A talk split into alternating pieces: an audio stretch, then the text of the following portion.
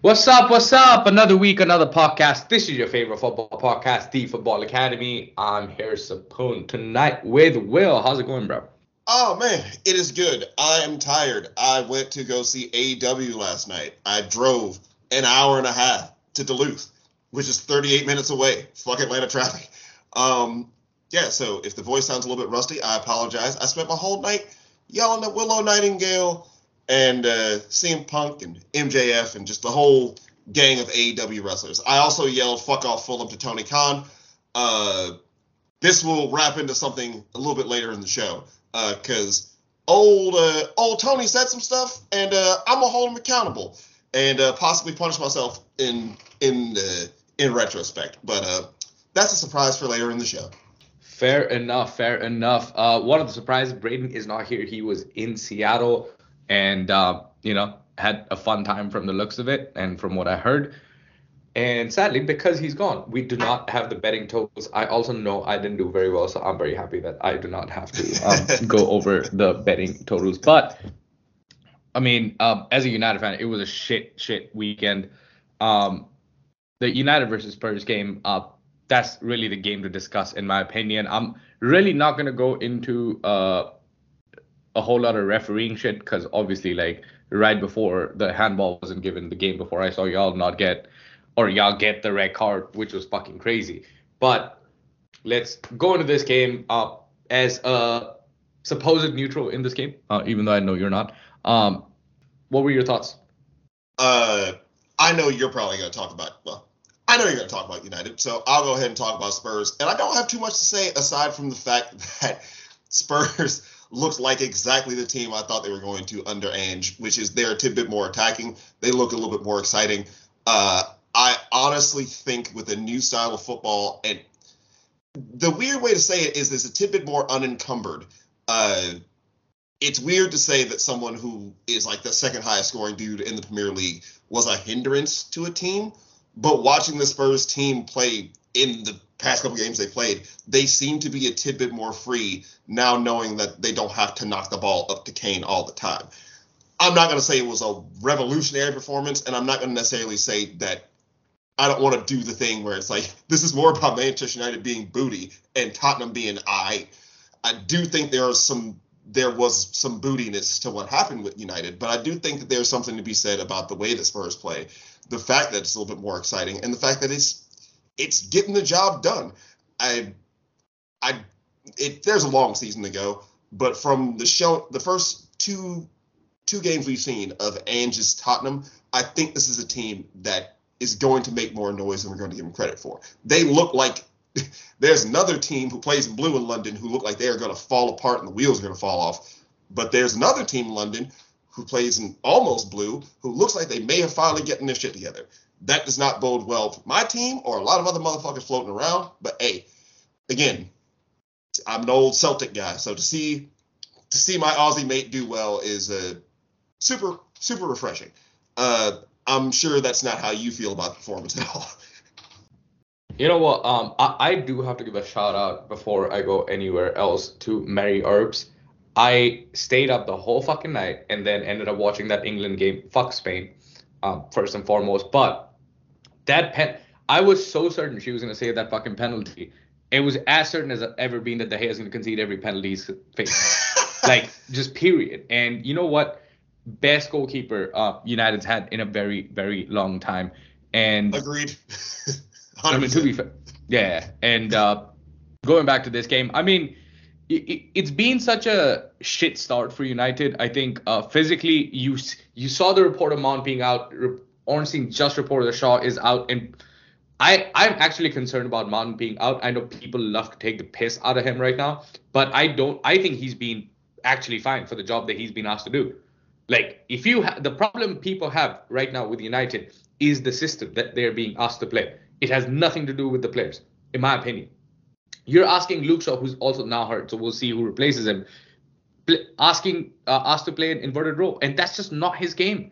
And it is a sad reality that the way football has gone at this point, you need your fullbacks to invert to get you more control in the midfield so you can push your midfielders higher up. Like that is how almost every successful team is playing right now. And um, not Luke Shaw's game I mean, you're not ever gonna fucking ask Wan Bissaka to come into the midfield, so that already hamstrings you. And then on top of that, like you don't take chances. Like my big issue with Rashford over the years has been that he's so hot and cold, and pretty much every single attacker United have hot and cold. And even on Saturday, when we need the players to step up, Bruno misses a fucking clear header. Um, Antony puts the shot on the post. Uh, Garnacho, I brother, I know you are young, but somebody's gonna tell you to play football because you are playing fucking like a solo sport like tennis out there. Like, I I do not understand what the fuck is going through his head, and I think overall like people can be concerned if they want to. I am not really concerned at this point. Like it's two games in the season. I might be if like it's ten games in and we've still got only one win, but ultimately, I, I, I just feel bad for Ten Hag because the summer started very decently. You got the three big signings you wanted, two of whom are fucking currently injured, so go figure. Um, and then you, we needed more players, and the players have just not come. And in games like this, when you need a game changer, when you need that uh, moment of inspiration, it just wasn't there. And to be honest, like people can say what they want about Bruno, but he's got he accumulated the highest XG in the game. He accumulated the highest expected assists in the game. So uh, for United, that is. So ultimately, like we should have been up going into the half. At which point, if Star scores, it's one-one and game's on, right?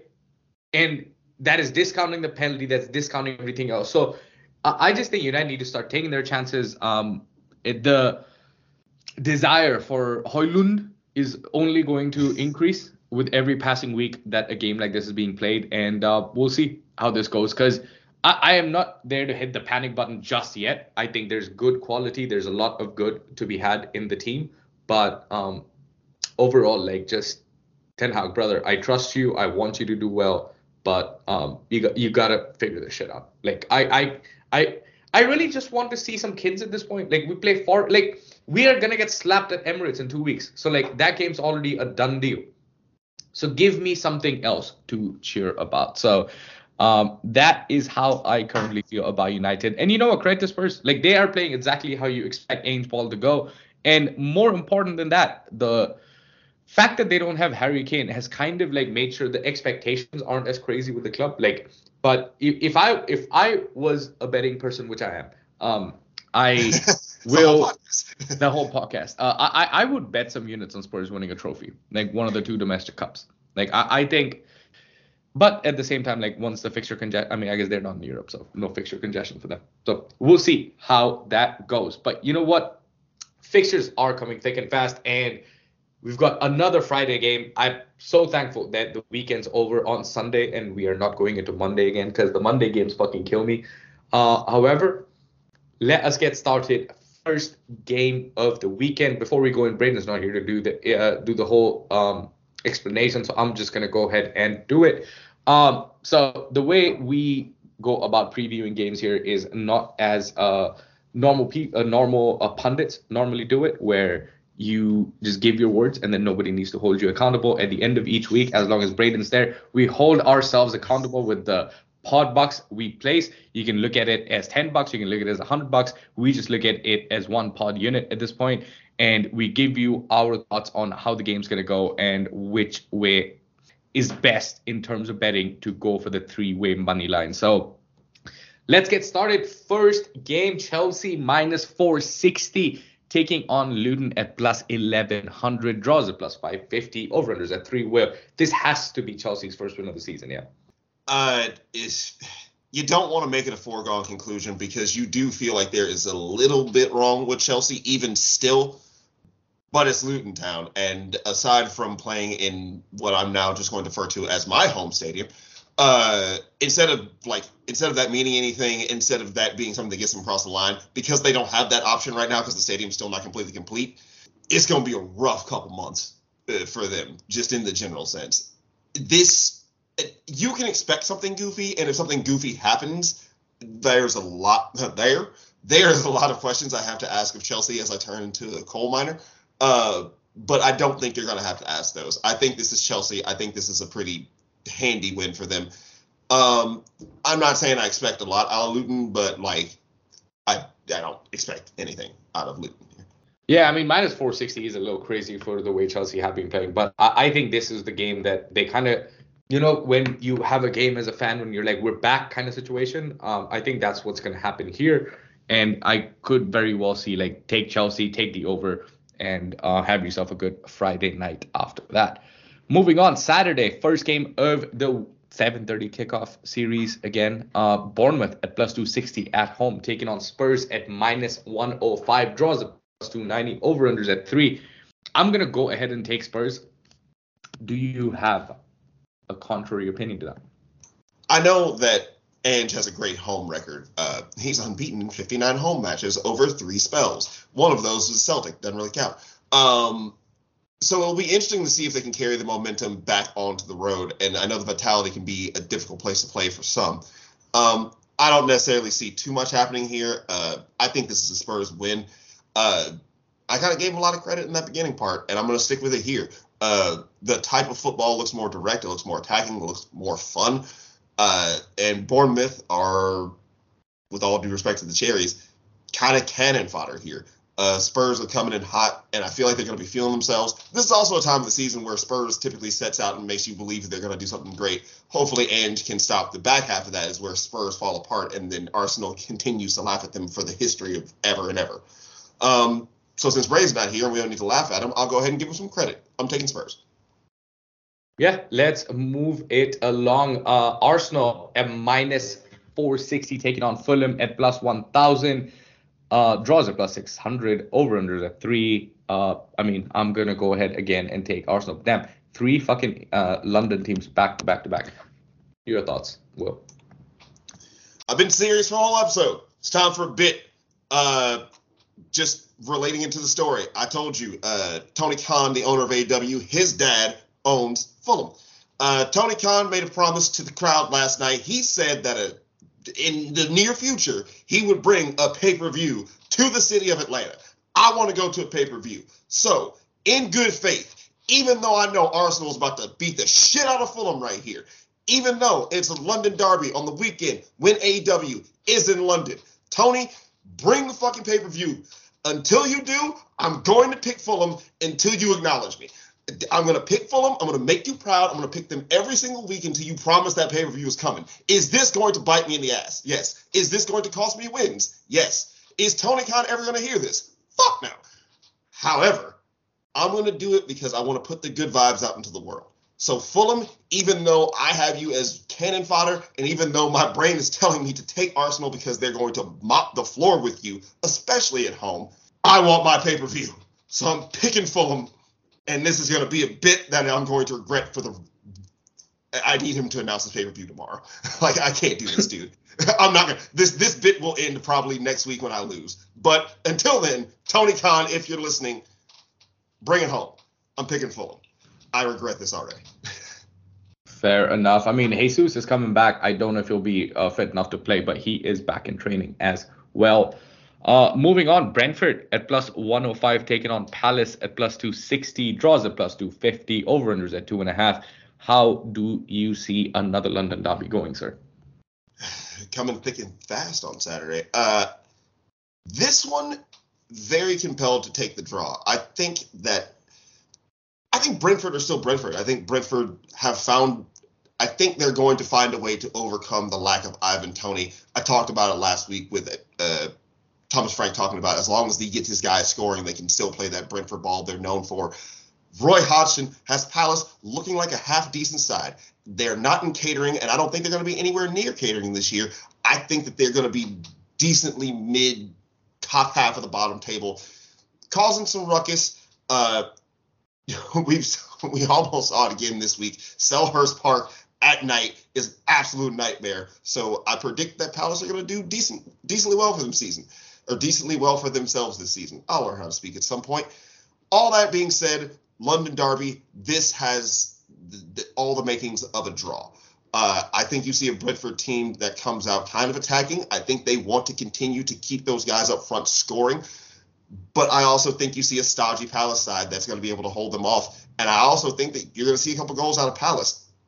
I'm kind of tempted to take the over, as crazy as that sounds. I know it's a two and a half, but I think there might be some goals banged in. I think this might be a little bit more open of a game than giving it credit for. It's London Derby. One of them has to be a draw. I'm taking this one. Fair. Uh, I'm gonna take Brentford. Actually, I mean, at home it's hard to discount them, and I think overall Palace still are a team that is a lot of flair and not a lot of actual goals, in my opinion. And until they change that, I am uh, not really going to take them into account in games like this. So gonna go with Brentford. Um, moving on, Everton at plus 130 taking on Wolves at plus 210, draws at plus 235, over unders at two and a half. This is gonna be the most boring game of the weekend. There. Uh, it's drab. Uh, I'm not even gonna say beige because that's giving like that's disrespecting the color beige. Like this should be a boring game. That being said, just on the basis of Everton coming back home after suffering suffering some tragedy in their own like in their own uh, uh, with the accident that happened at the building of their stadium, resulting in a loss of life of one of their fans. I do think that the home crowd should be able to pull them across the line, and I'm picking Everton to win by a goal. It's still going to be drab. It's still going to be boring. Wolves still a work in progress. I know results were a little bit better than what we thought they were going to be last week, but I don't I don't foresee that lasting. And I think that this Everton team, with the emotions of being back home, uh, and just the emotions of the fact that this Everton side need to start getting some some results as quickly as humanly possible, I think that's enough to pull them over the line. So I'm gonna go ahead and pick Everton, smash the under button because this is gonna be fucking miserable football to watch. But to be honest, I kind of hope Everton win because I would like for some good news to come out of the other side of Merseyside based upon everything that's been happening to them for the past couple weeks. Fair enough. I'm gonna go with the draw. I I think this has got to be the actually fuck. I'm actually gonna take and uh, I'm gonna take the draw just to have a little bit of a difference here because I mean Wolves can't score to save their lives right now, and until that changes, I'm very hard pressed to take the over in a game like this but at the same time like it's you can't do it until you can kind of situation. So gonna go with a draw in this game. Uh moving on manchester united at home at minus 325 taking on forest at plus 750 draws at plus 500 over is at 3 really interested to hear your thoughts first on this. Uh so last week's results were not what you guys wanted. Forest if uh look, I'm going to be short and sweet about it while I look up the result that I'm trying to figure out. Uh, cut to me at my desk typing in things. Manchester United is going to come home and they just lost a match against uh, one of the bigger clubs in England. Uh, y'all gonna be mad. Fans gonna be angry. Uh, Ten Hag's going to be extra bald and extra furious.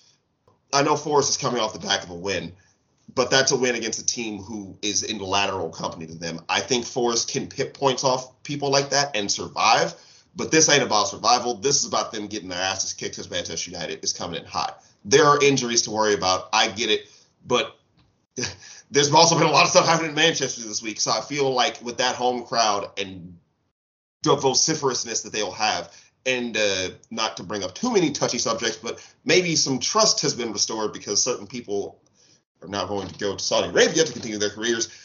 I think the home support will be behind you. I think there'll be a lot of passion and anger there, and I don't think Forest will see it coming. So this feels like a Manchester United win that restores a little bit of faith and uh, humanity up in those parts. Uh, I, it's hard to bet against United in a game like this, but I'm gonna go for a draw. I think there are a, quite a few questions that United need to answer. I know the home crowd is going to go at it, but when United results don't go the way fans want them to, um, there is an even bigger emphasis on the anti-Glazer situation. And for all the reports that have come out about like the sales stalling and all of that shit, I think this is um, going to be one of those situations where United take the lead, end up conceding, and then have a shit ton of chances. But um, by the end of the game, it feels like, hey, 1 1 was the fair result. So more demonstrative crowd than a supportive crowd is what it sounds like you're saying to me. I mean, yeah, I mean, it that's I think a little unfair just because I think a lot of it is uh like they do support the players. I, I think Yeah. that that should not be uh, missed in what I'm saying. It's ultimately just in games like this, especially when you know things haven't been going your way, you just need a player to stand up and take your chances, make it 2 0, make it 3 0 before half, and like you're cruising. I just don't see United have a player like that. Like the entire emphasis is on Bruno to be doing that, but like he's a midfielder. Like you know, you- you're paying Rashford 300k a week. You bought Antony for 100k. You bought oh no 100k, 100 million. 100k would have been nice. 100 million. Um, fucking um, Garnacho. He's 18, 19. Like he's still learning how to start games. Like he could dribble past people. Like because he could just run past higher defenders. Sancho, like I don't know what the fuck's happened to him. Like Pelistri, I don't know what's going on. So like there isn't a whole lot of Premier League goal pedigree within this Manchester United team, which I, I I'm not trying to sound the caution bell or anything, but if Highland doesn't work out or Højlund doesn't work out, it is going to be a very tricky situation because United again have overspent on an unproven player. So let's see how that goes. But injuries are piling up. Could be in for quite a game here. Uh, moving on, final game on Saturday. Brighton at home at minus 190, taking on West Ham at plus 440. Draws at plus 380. Over unders at three and a half. Will, do you think this Brighton train continues? The, the the ball that Brighton played last weekend was like it was it was sound. Mitoma looks like Jesus out there. I get it. West Ham's result I don't want to say it's it's hiding cracks or anything like that. It's a great result for them and it gives me pause because it makes me feel like West Ham could claw their way back into this. But I just I think West Ham is going to be one of those teams who's going to find themselves getting a lot of their points in the London Stadium, and when they go on the road, they're gonna get found out pretty pretty quickly. Uh, we'll see what happens with Paqueta and the fact that he may have just pulled an Ivan Toney. Uh, it's why Manchester City's not interested in him anymore. So we'll see how that goes with his play and how he feels about that. But that Brighton team, man, they look real good, and it's at the Amex. We know how dangerous that place could be.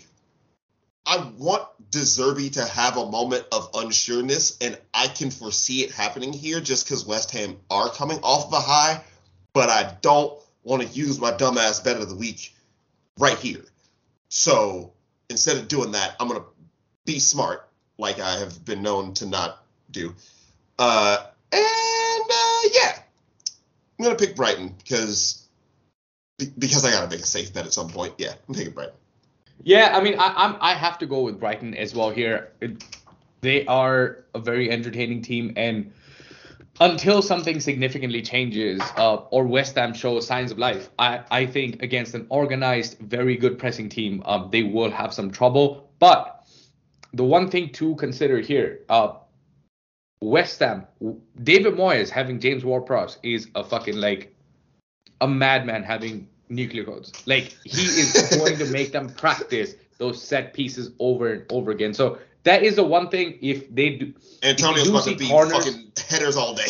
like yeah, like if you do see a lot of corners, a lot of things like, and the line is good, like take the draw, take a West Ham live bet because that is where I think they can make a big, big difference.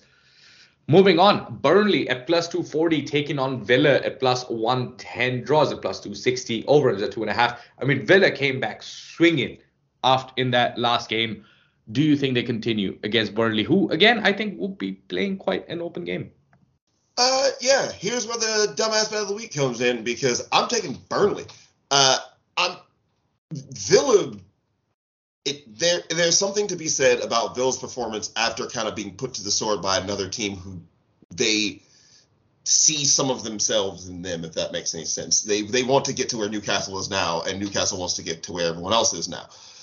It to to come back after something like that and have a performance where you put somebody to the sword and show that you're still about your business, hey, that's commendable. But I think that Turf Moor is a different place than it used to be.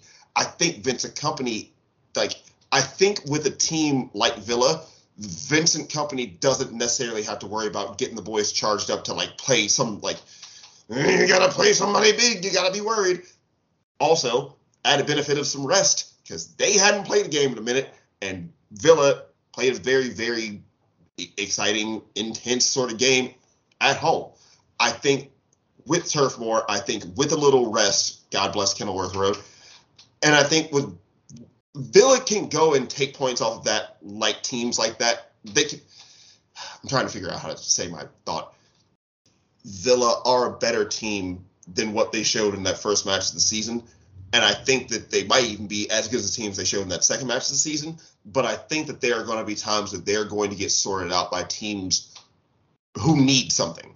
And I think that this is a position where Burnley needs something. And I think with just a little bit more rest, Burnley will be able to put their teeth to the grindstone and be able to pull this out. So it doesn't feel like a dumbass bet of the week because I kind of explained it like I do most of the bets I make.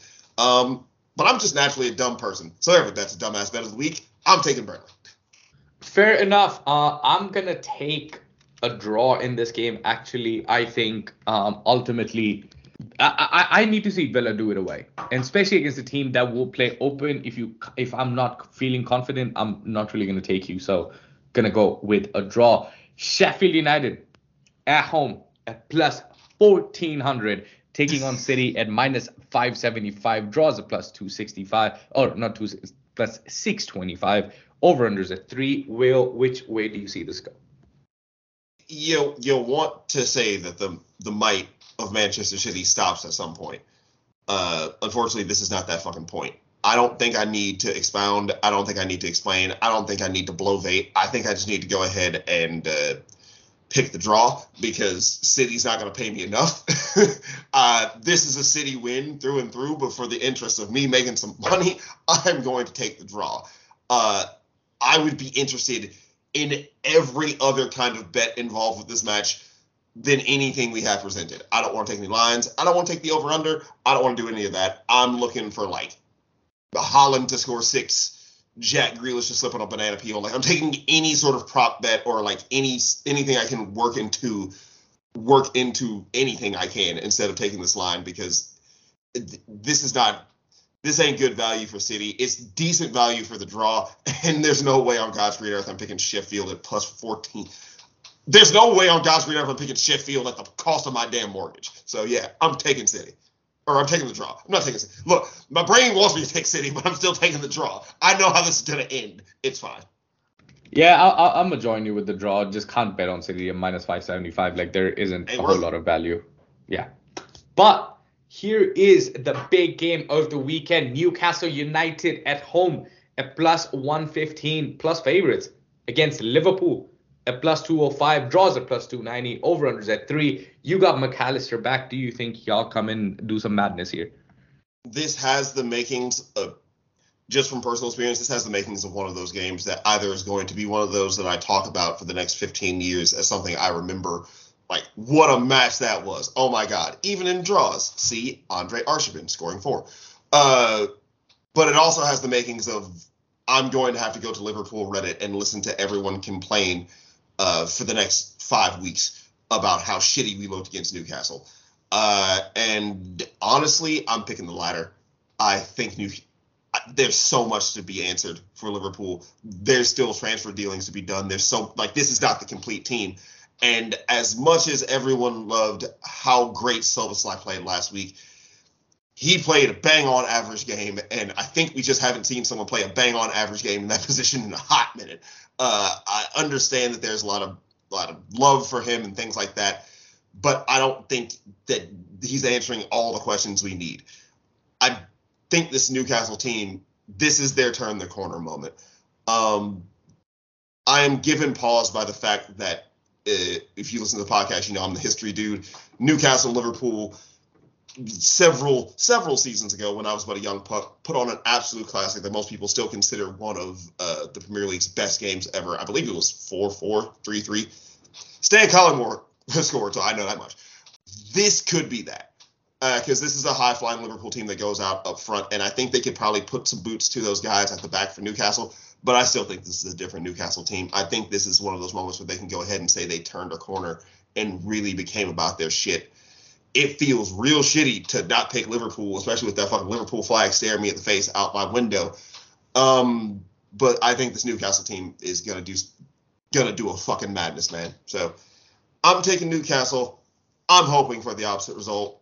Uh, I want to make my fellow Will in Newcastle, Will and E's day fucking miserable. So yeah, I'm gonna pick Newcastle, even though I just actively said I want someone from Newcastle to have a terrible day. I don't know who to pick, man. I'm just picking Newcastle because I want to win. yeah, I'm gonna pick Newcastle as well. I, I think they've looked very organized. They've looked very composed, and it, you know, this is the first time they get a big team this season at home where they can put a marker down because you go in and you beat Liverpool in a convincing manner. All of a sudden, the conversation shifts. Like people are still going to talk about Liverpool being mediocre and whatnot, but Newcastle winning this game can really even in my eyes, change the trajectory of how I look at them for this season and what is All Newcastle title contenders. Yeah, because I mean, it, at this point, like you just got to keep racking up wins because you never know uh, come February, March, um, how much of a lead Arsenal has that they can bottle again. So somewhere on that, yeah, Braden, that's what you get for missing the show. Um, on that note, people, that is it from us. Sorry about the delay podcast. We will be making sure we get more time in next time as well as making sure we give it to you a little early. So on that note, we shall see you next week. Cheers.